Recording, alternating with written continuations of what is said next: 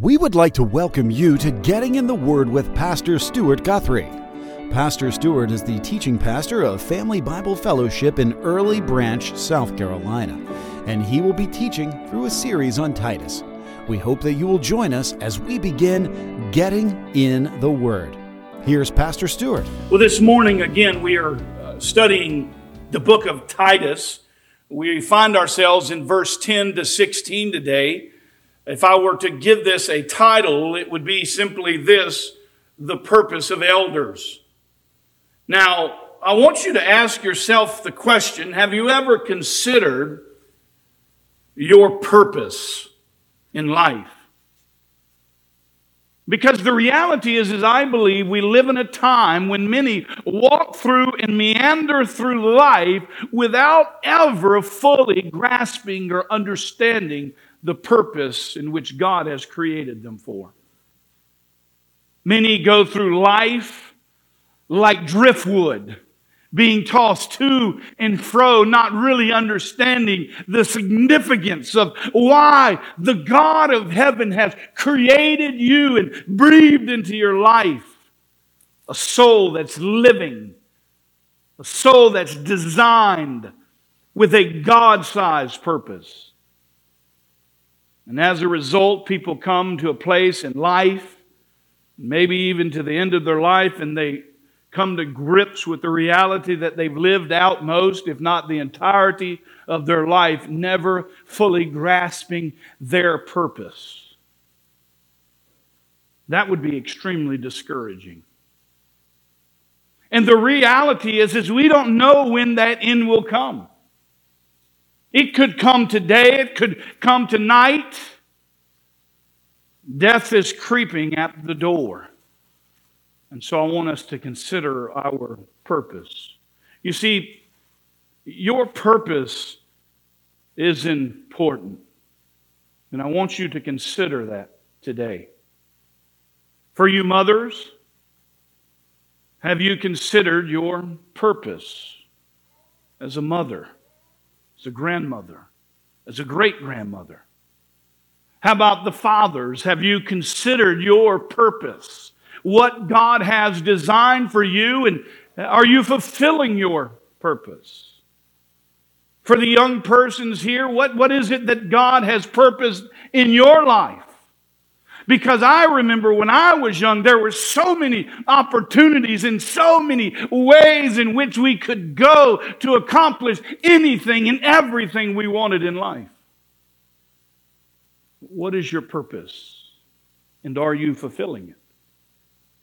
Listen, it's very vital that we grasp, that we understand, that we acknowledge the purposes for which God has designed us. And not only should we understand our purpose, we should walk in them. We should fulfill the purpose. It's not enough to simply know our purpose. It's another thing to know and to actually live that out for the glory of God. Because, lesson, if we don't understand the purpose, we'll simply wander through life without any significance for Christ, for our community, for our families, for our church, for our lives. So this morning, I want us to consider our purpose, specifically in relation to elders in the local church what are the responsibilities and expectations of leaders within the church? Now, while you may be here this morning, you say, I'm not an elder. I'm not qualified to be an elder. And I don't even really have a desire to be an elder. I can just shut my ears off and, and this has nothing to do with me. No, let me, it has everything to do with you. Because these are the marks of a good leader. And I suggest to you that every single one in this room is a leader. Someone is following you. Someone is watching your every move. And the very things you do will lead someone, someone in that direction. You may be a leader of your family. You may be the leader of a ministry. You may be the leader of an organization. You may be the leader of a business. And all of these are a great reminder of a great quality of a leader wherever God has you for whatever God's purpose is for your life. And so we need to make sure that we understand that we've been called to lead with purpose, that we be faithful in that. In regards to a healthy church, as we walk through Titus, we will discuss the roles of every aspect and element of the healthy church. So we, we, we began with the conclusion or the greeting and the first few verses, 1 to 4, and then we're going to be looking now at biblical leadership. And really, two sermons in that section, 5 to 9, dealt with the qualification of leaders, and now 10 through 16 deal with the purpose of leaders. And from there, we'll go into the biblical members and biblical partners, and we will break those down individually as well. Five sermons in the area of biblical membership, two serm- three more sermons in the area of biblical partners, and then a conclusion for which Paul gives to Titus.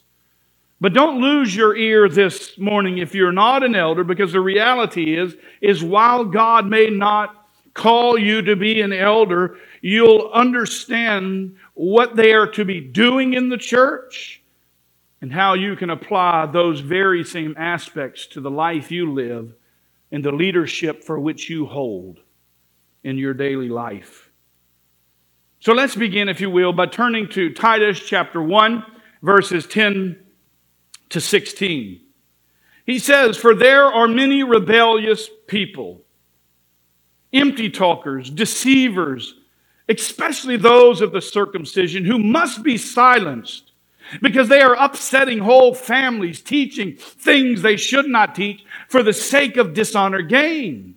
One of them, a prophet of their own, said, Cretans are always liars, evil beasts, lazy gluttons. Verse 13 this testimony is true. For this reason, reprimand them severely so that they may be sound in the faith, not paying attention to Jewish myths or commandments of men who turn away from the truth. Listen, to the pure, all things are pure. But those who are defiled and unbelieving, nothing is pure. Both their mind and their conscience are defiled. They profess to know God, but by their deeds they deny Him, being detestable and disobedient and worthless for any good deed. There are really three things I want us to gather from the text today that I believe will help us as we define the purpose of elders in the local body of Christ as we want to be healthy leaders, not only in the church, but in our families, in our communities, and wherever it is that God has you. How can we apply and understand the purpose and apply these timeless truths to the leaders which God has indeed called you to and to lead others well? So, first, I want you to see that elders slash leaders must understand the condition. Secondly, elders must understand the command. And thirdly, elders must understand the contrast. Let's begin by looking first at the fact that elders must understand the condition.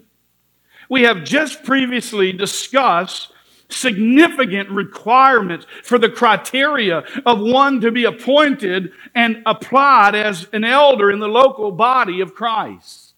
And Paul has ended this list of qualifications with the result of the man who is faithful to the Word of God. And he says here in Titus, these qualities were the result of this man's ability verse 9b, both to exhort, he says, in sound doctrine and to refute those who contradict it. Notice what Paul says. For there are many rebellious people, empty talkers, deceivers, especially those of the circumcision. Listen, the condition for which Titus is going to find the church in Crete was in a condition that needed to be adjusted. It needed to be set straight. Last week we talked about the, the Greek word that, that brought about ortho, which means orthodontist in English. It, it, it's about someone who takes something crooked and makes it straight realigns it. And that's what Paul is telling Titus he is going to have to do because he is going to find that the condition of the church for which he is about to approach is full of many rebellious people. Given the idea that there isn't simply just a few, there seems to be a plurality. There seems to be a lot. There seems to be a substantial amount of rebellious people on the island of Crete, especially in relation to the false leaders, the false teachers. And thus shows us that if Titus is going to be effective in ministering to the needs of his community, the church, then he must be a man who understands the very condition of the people for which he is going to administer to. I mean, it's already been told throughout the scriptures that they would indeed find themselves in these circumstances. Nothing new. Paul has already been warning and has warned that this would be the case. So I don't believe that any of this takes Titus by surprise. Because we see here, Paul has already warned in Acts chapter 20, verse 29, when he says, I know that after my departure, wolves, savage wolves will come in among you, not sparing the flock. Thus, the shepherd must be a, a leader who understands the condition of the people. He also warned in Romans 16, 17, Now I urge you, brethren, keep your eyes on those who cause dissension and hindrances contrary to the teaching which you learned, and turn away from them. I, if we would just be obedient to the scriptures, how much better would our lives be? He warned in 2 Corinthians chapter 11 verse 12 to 15. He warned in Ephesians chapter 4 verse 14. He warned in 2 Thessalonians chapter 2 verses 10 to 12. He, he warned in 1 Timothy chapter 1, verse 4 to 6. He warned in 2 Timothy chapter 3, verse 13. He warned also in 2 Peter chapter 2, verse 1. And on and on and on and on, he's warned that, listen, after his departure, these things would happen. And thus is why I asked Mark to read Ephesians 5. Paul is continually warned the church that they would face these kind of things. So, so don't let it be a surprise to you, shocked that these things are a reality in our culture of this contemporary Christianity of our day that is a thousand miles wide and only one inch deep. He knows that he's going to face these things, and for Titus, it would be no different. He would need to understand the condition of the people that he is ministering to. And listen, the reality is you can apply this truth to your own life. No matter who you are. And the best place to start, I believe, is to evaluate our own personal condition, the condition of our heart. Have we thought about that lately? See, it's really easy to see everybody else's condition. Wicked this, wicked that. We're all wicked here, wicked there, wicked there, wicked everywhere. But when is the last time we've evaluated our own heart under a microscope? It's easy to make judgments on everybody else. But when we turn those three fingers that are pointed back at us, we can become acquainted with ourselves quite easily of how much need there is in our own lives to be changed for the glory of God. The Bible still remains true, doesn't it? It says there is none righteous, No, not one. So the reality is, is we need to start with an evaluation of our own heart. Is our heart purified in Christ? That truth can apply to every reference in our lives. How's our family? What's the condition of our family? Not your family, not their family, your own family, for which you are father, mother, grandparent, great grandparents. How's the condition of your own family? How about applying it to our marriages? How's the condition of our household, our, our, our, our relationship with our spouse? Like we, we, we need this regular evaluation of our own circumstances for which we live, lest we find ourselves constantly looking one way and never looking at ourselves. And if we're going to change in this life, it's going to start here, not there. Whether it's a relationship in your business, or relation to your ministry? What's, what's the condition? You can respond once you have investigated and once you have admitted the need for purification. And when you genuinely see your need for purification, it makes everybody else's less worrisome. When we're worried about ourselves more than we're worried about everybody else, everybody else's sin is less important than our own. So it begins within our own selves to make an investigation of the condition of our hearts. Listen, the idea remains the same if we're going to be effective in making straight that which is crooked, we have to begin by understanding the condition. This is what Paul wants Titus to understand. He's preparing him, he's telling him what it is that the condition of the people for which he is now be going to begun planting elders in all of these churches, what they are going to face as a church. And thus, it's something we need to grasp and especially in our own lives, but also not only in our lives in light of being a healthy church. That's the context for which we find Titus speaking, or Paul speaking to Titus, his relation to the local church there on the island of Crete.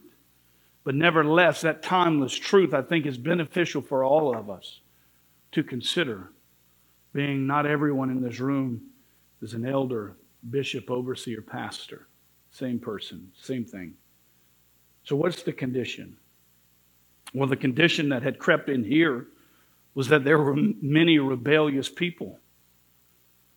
Uh, it, simply means there were a bunch of flagrant lawbreakers, is how the, the, the BDAG explains it. It seemed to be the condition of the community, and thus it should prepare Titus to understand if he's going to be effective how he is going to approach these folks. Because the reality is, is when we can grasp and understand the condition, we can better begin to minister to that need. So, for example, if we're going to be effective in our own church, then we need to understand the condition of the people in our community, and therefore consider addressing the theological aspects for which encourage growth and help the local body of Christ grow spiritually for the glory of God. For Titus, he was up against this large group of people that were consistent lawbreakers. But he doesn't end there. He continues to explain the circumstances for which, the condition for which Titus was coming into this ministry. He says, For there are many rebellious people, empty talkers and deceivers, especially those of the circumcision.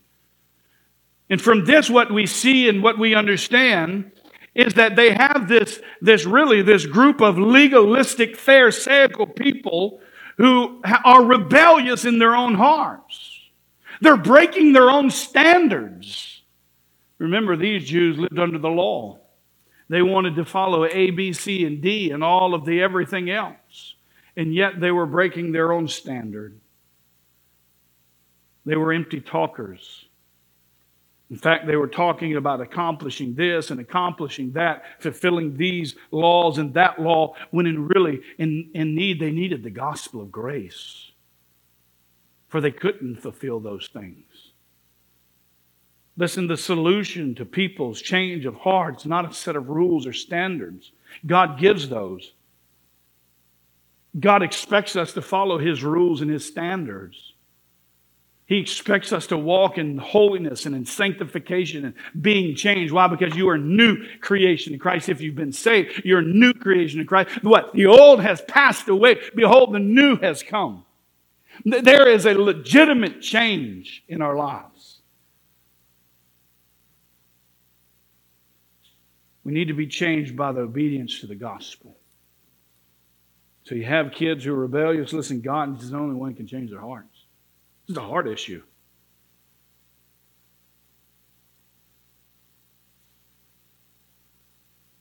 You have a group of people that want to teach salvation by works like they're these Judaizers here. Listen, you have to preach the gospel and allow the Holy Spirit to come in and change the hearts of people. It's the work of God to convince them of the death, burial, and resurrection of Jesus Christ. It's our job to open our mouths and share the hope of Christ. It's the work of the Holy Spirit to come in and regenerate the heart, to make them alive together in Christ. Nevertheless, the method never changes.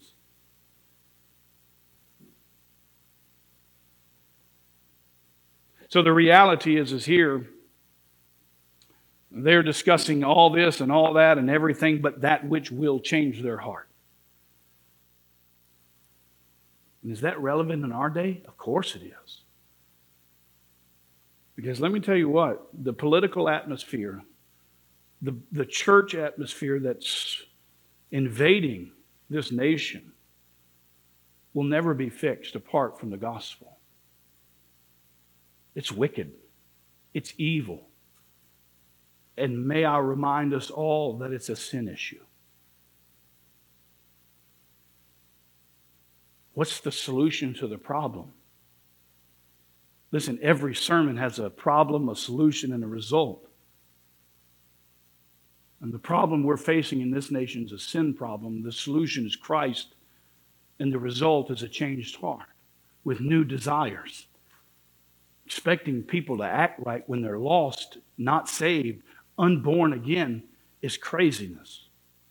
It's like telling a dog to act like a deer or a deer to act like a dog and bark. These people were empty talkers. Doesn't matter how many rallies we do, doesn't, doesn't matter how loud we scream, how frustrated we get.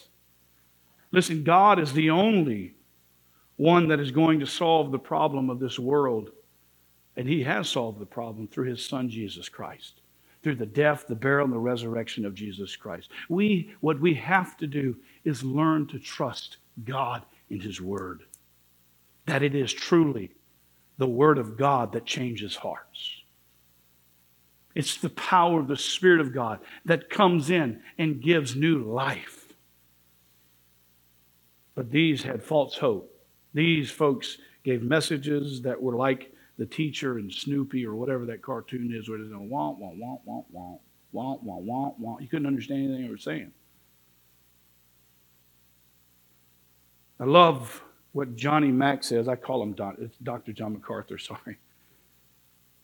He says this these words are smooth, and they are cleverly disguised their falsehoods in terms that make them seem truthful, frequently using biblical words and phrases that are distorted and taken out of context.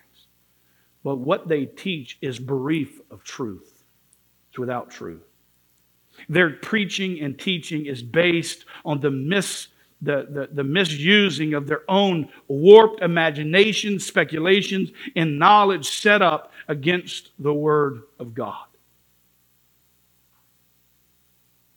He continues that these folks, because of their disobedience, verse 11 says, These are ones who must be silenced because they are upsetting whole families. They're teaching things that, that, that should not teach for the sake of dis, dishonor gain, dishonest gain. They, they misuse the Word of God. And it affects the body of Christ. Now, we live in a day when the social media platforms are filled, and I mean, unbelievably with false teachers. Television full of false teachers. Paul had announced the reality that the Gentile believers, listen, they didn't have to become a Jew in order to be a Christian. That, that argument had already been performed and talked to with the other apostles, and, and they all agreed that, that this gospel of grace was, was sufficient. But there must have been some activity on the island of Crete for which this was permeating the church, for which they refused to believe in Jesus Christ. Seemingly, were still trying to, to cause a problem in the local church about law based grace. you know, the Judaizers thought that they needed to maintain all of the rituals, all of the laws, all of the standards by which then and only then could they really be Christians. But these false teachers were upsetting families with their works based salvation, claiming that they needed to be obedient to the Jewish law to become a Christian. Namely, they needed to be circumcised and it was upsetting whole families. And it says that they, they seemed that they were doing this so that they could gain dishonestly. I mean, Paul warned Timothy about ungodly and unmoral men who entered the household in 2 Timothy 3 6 and captivated weak women weighed down with their sins, led on by various impulses.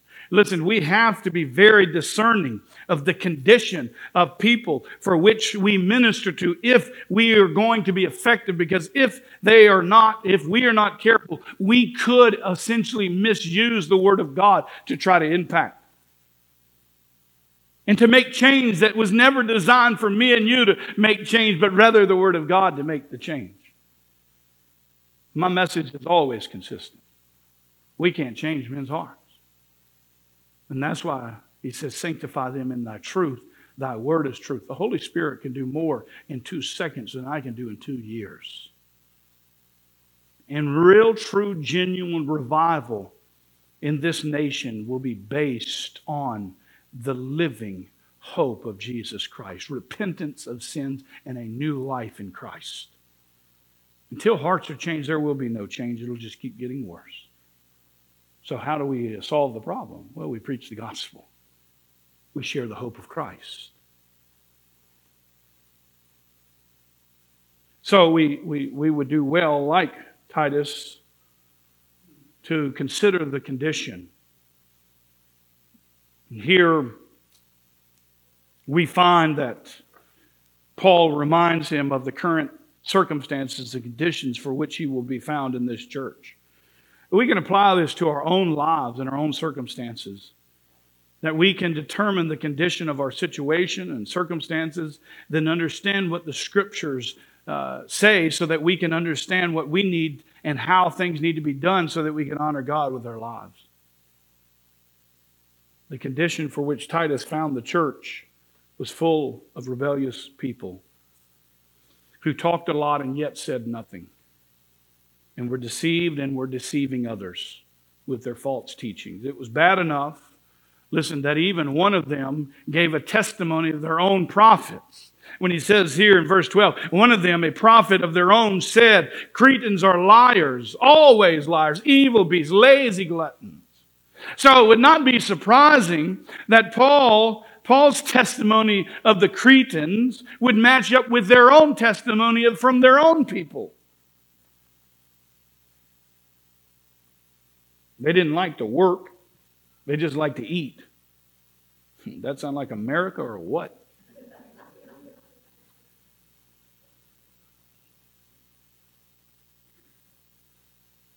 So, the condition of the situation for which Titus finds himself is not an easy situation.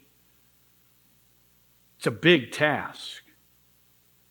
It won't be a simple task, but it will take the faithfulness and execution on just what Paul instructs. So, so it, it's very important we understand the condition as leaders.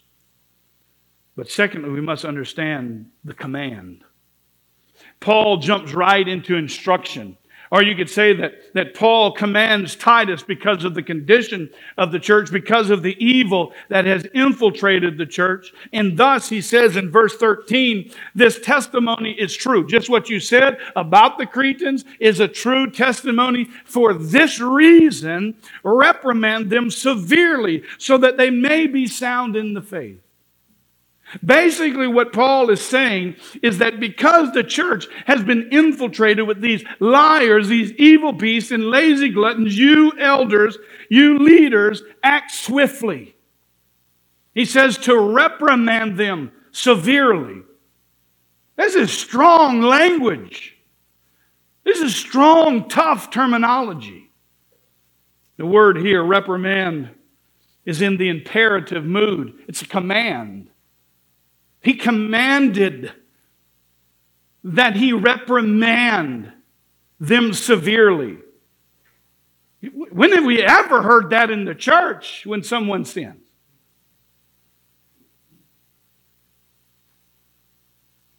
That's the command.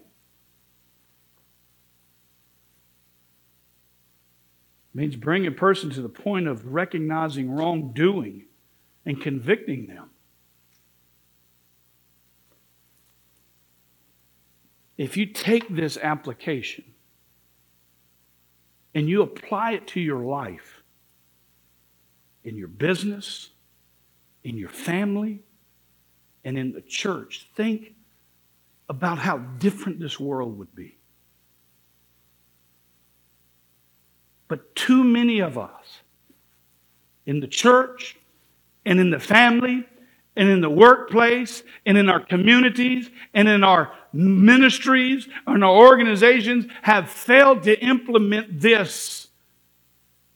And we've abdicated our responsibility from the command of Almighty God, who is speaking through this apostolic apostle with God given authority for which he commands the leaders to reprimand severely.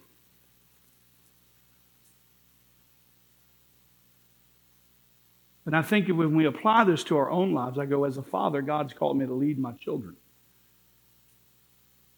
If you, if you advocate your responsibility as a father to reprimand your children, I don't care what age they are, there is not some miracle age that makes a man a man. We, we, we need to tell our children what's right and reprimand them when they're wrong. Do it in love, of course, but do it. Because we have a generation of kids who have been brought up never reprimanded. Well, the police may come lock me up. Who cares? Go to jail for something good. Reprimand your kids. Lead well. Because I believe this nation is the way it is because the family has failed. We can blame it on the church, but listen, it starts in the home. This is only what we do for an hour and a half. There's absolutely no way we can expect just an hour and a half to choose to change our lives. Listen, this is where it begins. This is the huddle. This is the call, the play to action. But it happens in the home. It happens in our workplace. It happens in our ministries, wherever God has you. A mother, a father, again, these are the atmospheres for which we have to be obedient to the Word of God. reprimand them severely so that they may be found in the faith. Strong terminology.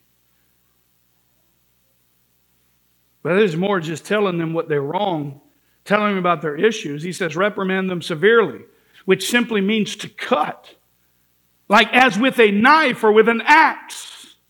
I'm not telling you go cut your kids up with an axe. But we need to do it severely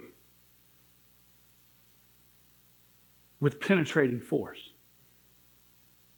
namely the Word of God. Because it's hard to argue with the Word of God, isn't it?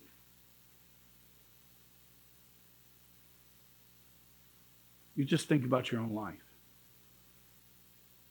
And if you had somebody that was willing to stand up for you and to tell you that's wrong, that's dishonoring to God, how much better we would be as a nation, as a church, as a family. But we have become cowards in this nation. The pulpits have become cowardly for political correctness. Well, let me tell you what political correctness is one of the reasons we are what we are as a nation now. It's time we become biblically correct and start speaking the truth of God's word and letting everybody else decide what they're going to do. But as me and my house, we're going to serve the Lord. They were to ultimately, as it says in verse 11, silence or muzzle for the purpose of correcting their doctrinal error and their personal sinfulness. Listen, the command was listen to correct them severely with intentions of, of what? Bringing them back.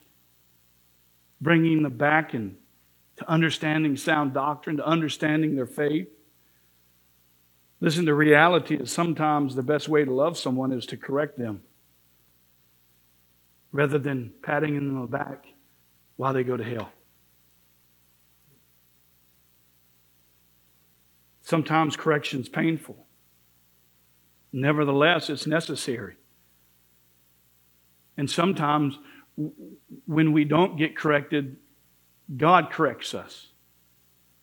Let me give you an example. If you were to get a knife and you were to go stick it in that uh, socket over there, and I didn't see it as your father, I'm just going to go ahead and warn you. You're about to get a discipline. You're about to learn the hard way. It's going to reprimand you. It's going to tell you don't ever do that again if you have an opportunity to do it again. But nevertheless, the correction, while it may be painful, is necessary in order to get back into right thinking.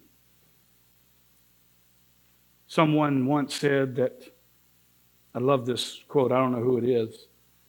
God the Holy Spirit is the surgeon of the soul who only cuts to achieve a cure. God, God's desire is that we be reconciled. That's our, that should be our hearts. Never to demean, never to abuse, but always to point back to right thinking. So we have to be careful as leaders in and out of the church to do what we do with love and intention to bring a person back into right fellowship, back into right understanding, back into right sound doctrine. And thus we cannot contradict the rest of Scripture in order to do what dishonors God and claim it's honoring to God. No, 2 Timothy 2 24 to 26 reminds us that the Lord's bondservant must not be quarrelsome, but must be kind to all, skillful in teaching, patient when wronged, with gentleness correcting those who are in his opposition. If perhaps God may grant them repentance leading to a knowledge of the truth, which may come to their senses and escape the snare of the devil. Having been held captive by him to do his will. Listen, God never calls us to contradict his word in order to do something some level of correction, whether it be in the church or in our families or our ministries, our workplace. It should be done with care and compassion while still being stern. Nevertheless, it has to be done God's way. And it begins by being done.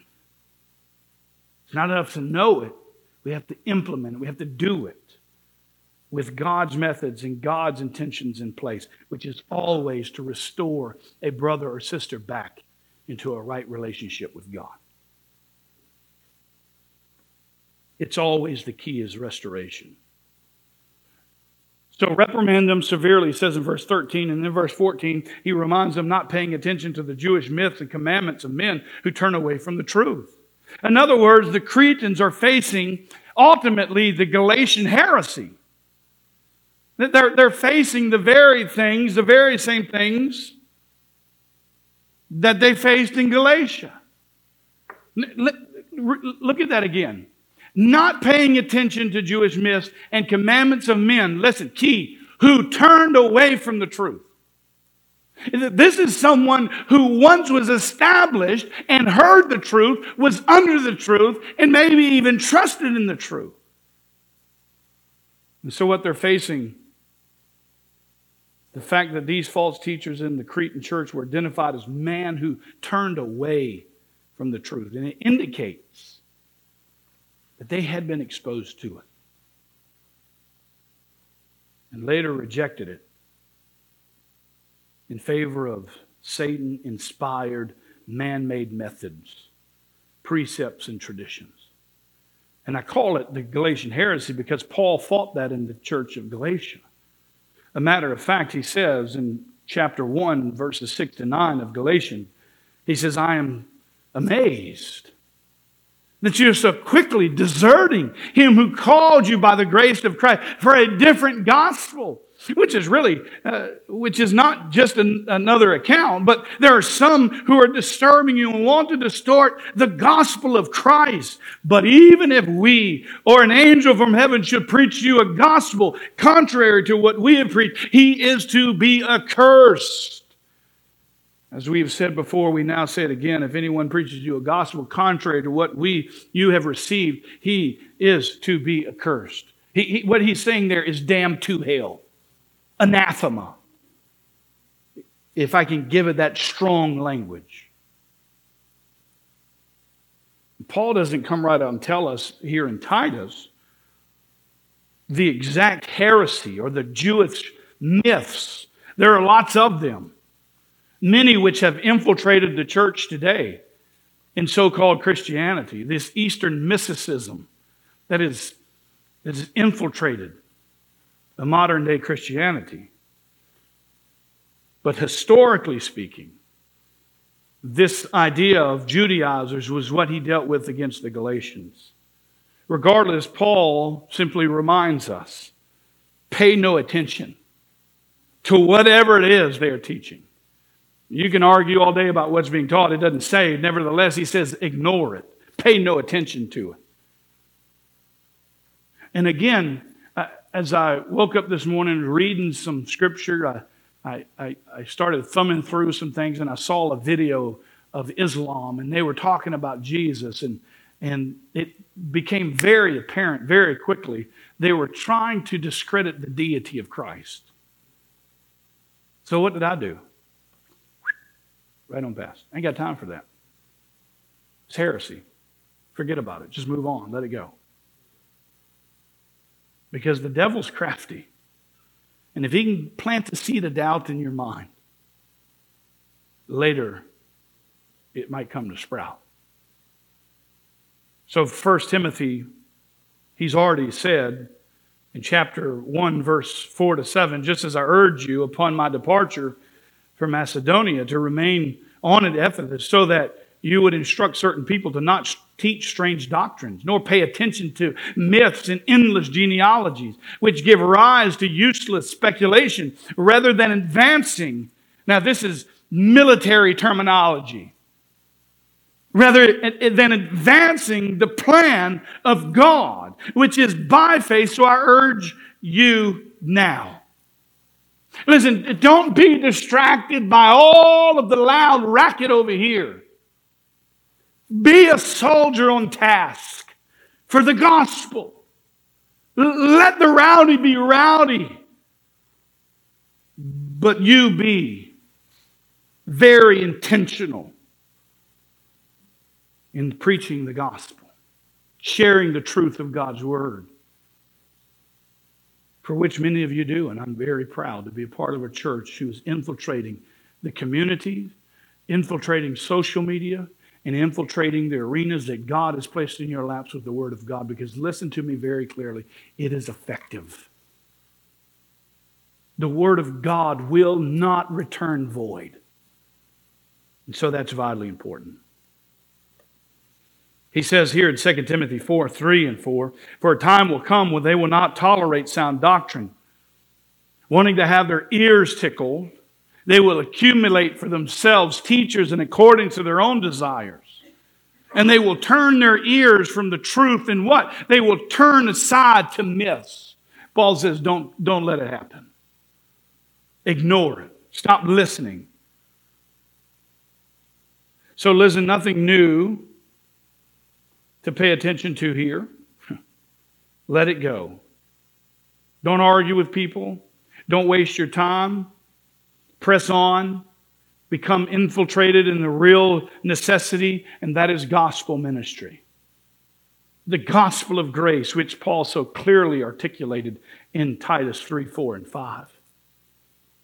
Press on. Don't get wrapped up in things that make no difference. So it's important that we leaders, elders, that we understand the condition, number one, but secondly, we understand the command, and that is that we speak up against that which is false. That we reprimand severely with love and grace and mercy, but with expectation of drawing them back into a right relationship with Christ. But thirdly, I want you to understand elders must have and understand the contrast. Now, there's a great contrast between truth and error, between evil and righteousness, between good and bad. And there is much confusion in our culture that wants to try to overlap the two to make that which is evil good and that which is good evil. But nevertheless, the leader must have a discernment of contrasting good and evil in your own home and in your own business, wherever it is and whatever it is you're doing. You should be able to have a discernment of good and evil. So when someone says, this is good and okay, but the scripture says it's bad and not okay, who cares what they think? They don't get paid to think. You ever heard that? That's what my boss used to tell me. Well, I thought, you know, I don't pay you to think. Just do what I tell you to do. In some sense, that's the reality with the Word of God. It doesn't matter what we think is good or, or bad or, or evil. And it, God's Word defines what is right and what is good and what is pleasing and what is honorable. Everything else is man's method. So Paul continues in verse 15 to the pure, all things are pure, but to those who are defiled and unbelieving, nothing is pure. Both their mind and their conscience are defiled. Now get ready, buckle up your bootstraps because this one is liable to kick you right between the eyes. Because it did for me. Here's a great example of the contrast that Jesus pointed out in relation to the inner and to the outer righteousness. Luke 11 37 to 30, uh, 41. Now, when he had spoken, a Pharisee asked him to have lunch with him. And he went in and reclined at the table. But when the Pharisee saw this, he was surprised that Jesus had not first ceremonially washed before the meal. But the Lord said to him, Now, you Pharisee, clean on the outside of the cup and of the dish, but your inside is full of greed and wickedness. You foolish one. Did he who made the outside not make the inside also? but give that which is within as a charitable gift, and then all things are clean for you. Another word, what Jesus is saying is this when a person is pure in heart, when his heart is pure, his mind is pure. His perspectives on things are pure. Why? Because his heart is pure. Basically, what he's saying is what's in you will come out. You know the old saying, you, you are what you eat. And if what you are on the inside is purity, then purity will expose itself outwardly through you. If there's wickedness in you, then wickedness will permeate out of you. That, that, listen, that wickedness will expose itself outwardly, externally. It will expose itself by your deeds. And thus Jesus warns, you will know them by their fruits. What kind of fruit do we produce as Christians? Because we can put fake fruit on the tree and make it look good. But if it ain't from a pure heart, it won't be true, purified fruit. If the root is rotted, so the fruit will be rotted. This uh, inward purity always results in outward purity. It's a product of what's in you. Listen, it's, it's not about behavior modification. Too many times we talk about behavior modification. Don't do this, don't do that, don't do this, don't do that. Don't misunderstand me. That's not what I'm saying. Because you can do all those things and still have impure motives in your heart. What I'm saying is that it's natural. The desire to do and to live and to honor God with your life and with the things you say and with the things you do and the things you watch and the things you hear and the things you consume. Those are the reality of who you are. It's about behavior identification. I, I, want to be identified as someone who honors God, not because I'm something special or someone holy or someone righteous, but because I'm a child of the King.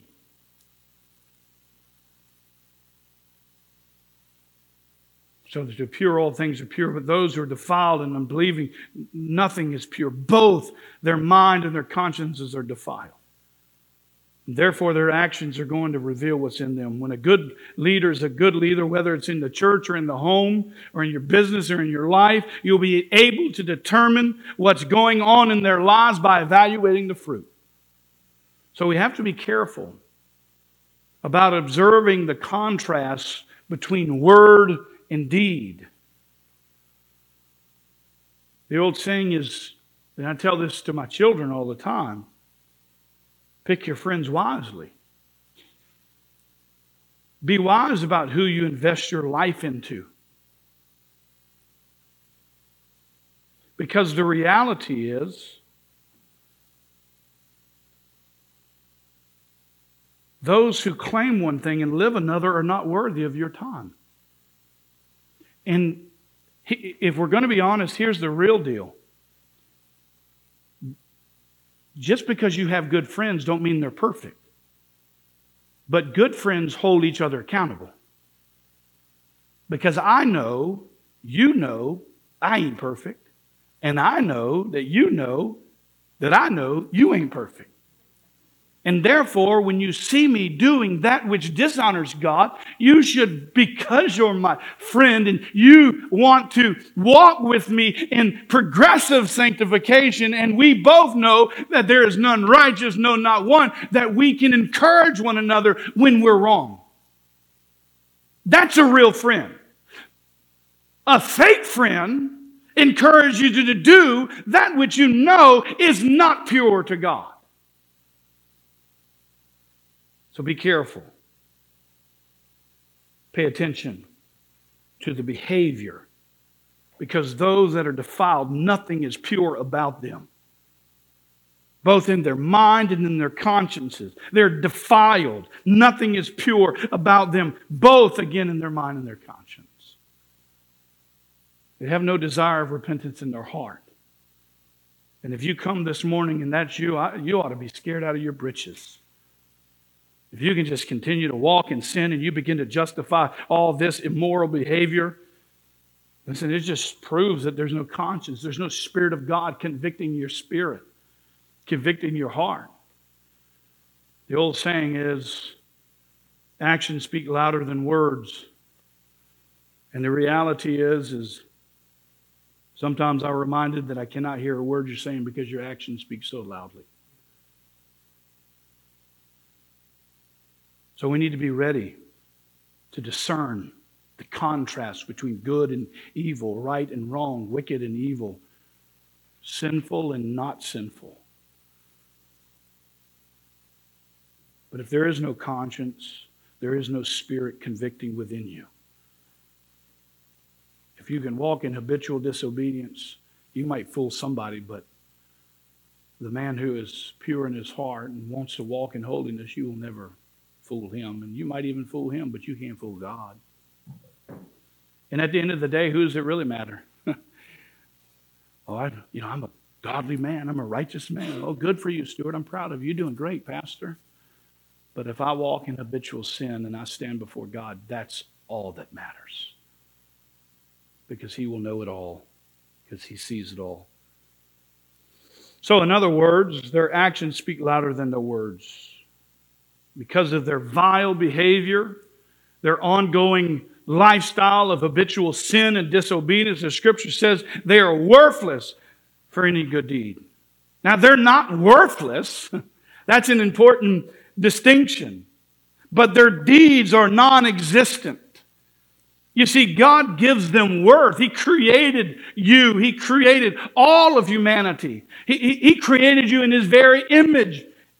You have worth, you have value. And thus, he commands Titus to reprimand them severely. Why? Because God loves them and wishes that none would perish, but that all would come to repentance. And thus, he wants them reprimanded severely so that they might come back to being sound in the faith. That they might stop rejecting the truth which they have already heard so it's a twofold warning here. This is to don't be the man who knew the truth and is now turned away from the truth, believing a lie and rejecting the truth. And if you are that man who has rejected the truth and you're still living a lie, and the Bible says there's deceit in your mouth. It's time that you take this rebuke. Stop walking in unrighteousness and trust Almighty God to give you grace and forgiveness and move forward and be all that God has purposed you to be. So, the job of elders is to understand the condition of people. And in reality, listen, the Bible says all have sinned and fallen short of the glory of God. Man is wicked, sinful, stained, stained and in need of Christ. Isaiah 59 2 says, Our sins has made a separation between us and God. That's man's condition. We need a Savior who can take our place, who can pay our penalty. Because right now, if you have not been found in Christ, you have a death warrant on your head and you will pay the consequence, which is separation from God in a place called hell. That's the condition of every human heart that's born into this world. Psalm 51 5 says, I was born into iniquity. In my mother's womb, I was conceived into sin. We're all in the same boat. We're all in need of a Savior. Christ has commanded us to go, therefore, and make disciples, to make converts, to preach the gospel, to share the word of God. Sanctify them in thy truth. Thy word is truth. To not pay attention, right, to the false teachings. To reprove, rebuke, and exhort with great patience and instruction, knowing that there will come a day when they will accumulate for themselves teachers in accordance to their own desires, wanting to have their ears tickled. So we need to reprimand for God's sake, God's glory with great patience and discern the contrast of good and evil. Galatians 5:17 and I'll end with this verse. The flesh sets its desires against the spirit and the spirit against the flesh, for these two are in opposition to one another, so that you may not do the things that you, you want to, basically. Let's begin today, not tomorrow, today. Don't stop right now. Stop worrying about all you did last week, the weeks before, the days before. Listen, it's over. That's gone. You can't do anything about that. You can't regain that time. But let me tell you what, today can be the first day of the rest of your life. So let us repent, turn back to God and begin living in the Spirit, not in the flesh, so that we can adequately honor the Lord Jesus Christ. And we can be an example to follow as Paul was to Timothy, Titus, and Timothy. Let us go today and lead well. Define your purpose and walk in it for the glory of God. The condition is wickedness. The command is to call it out. The contrast is you'll know them by their fruits. So let us walk for the glory of God today. Thank you for listening to our program today.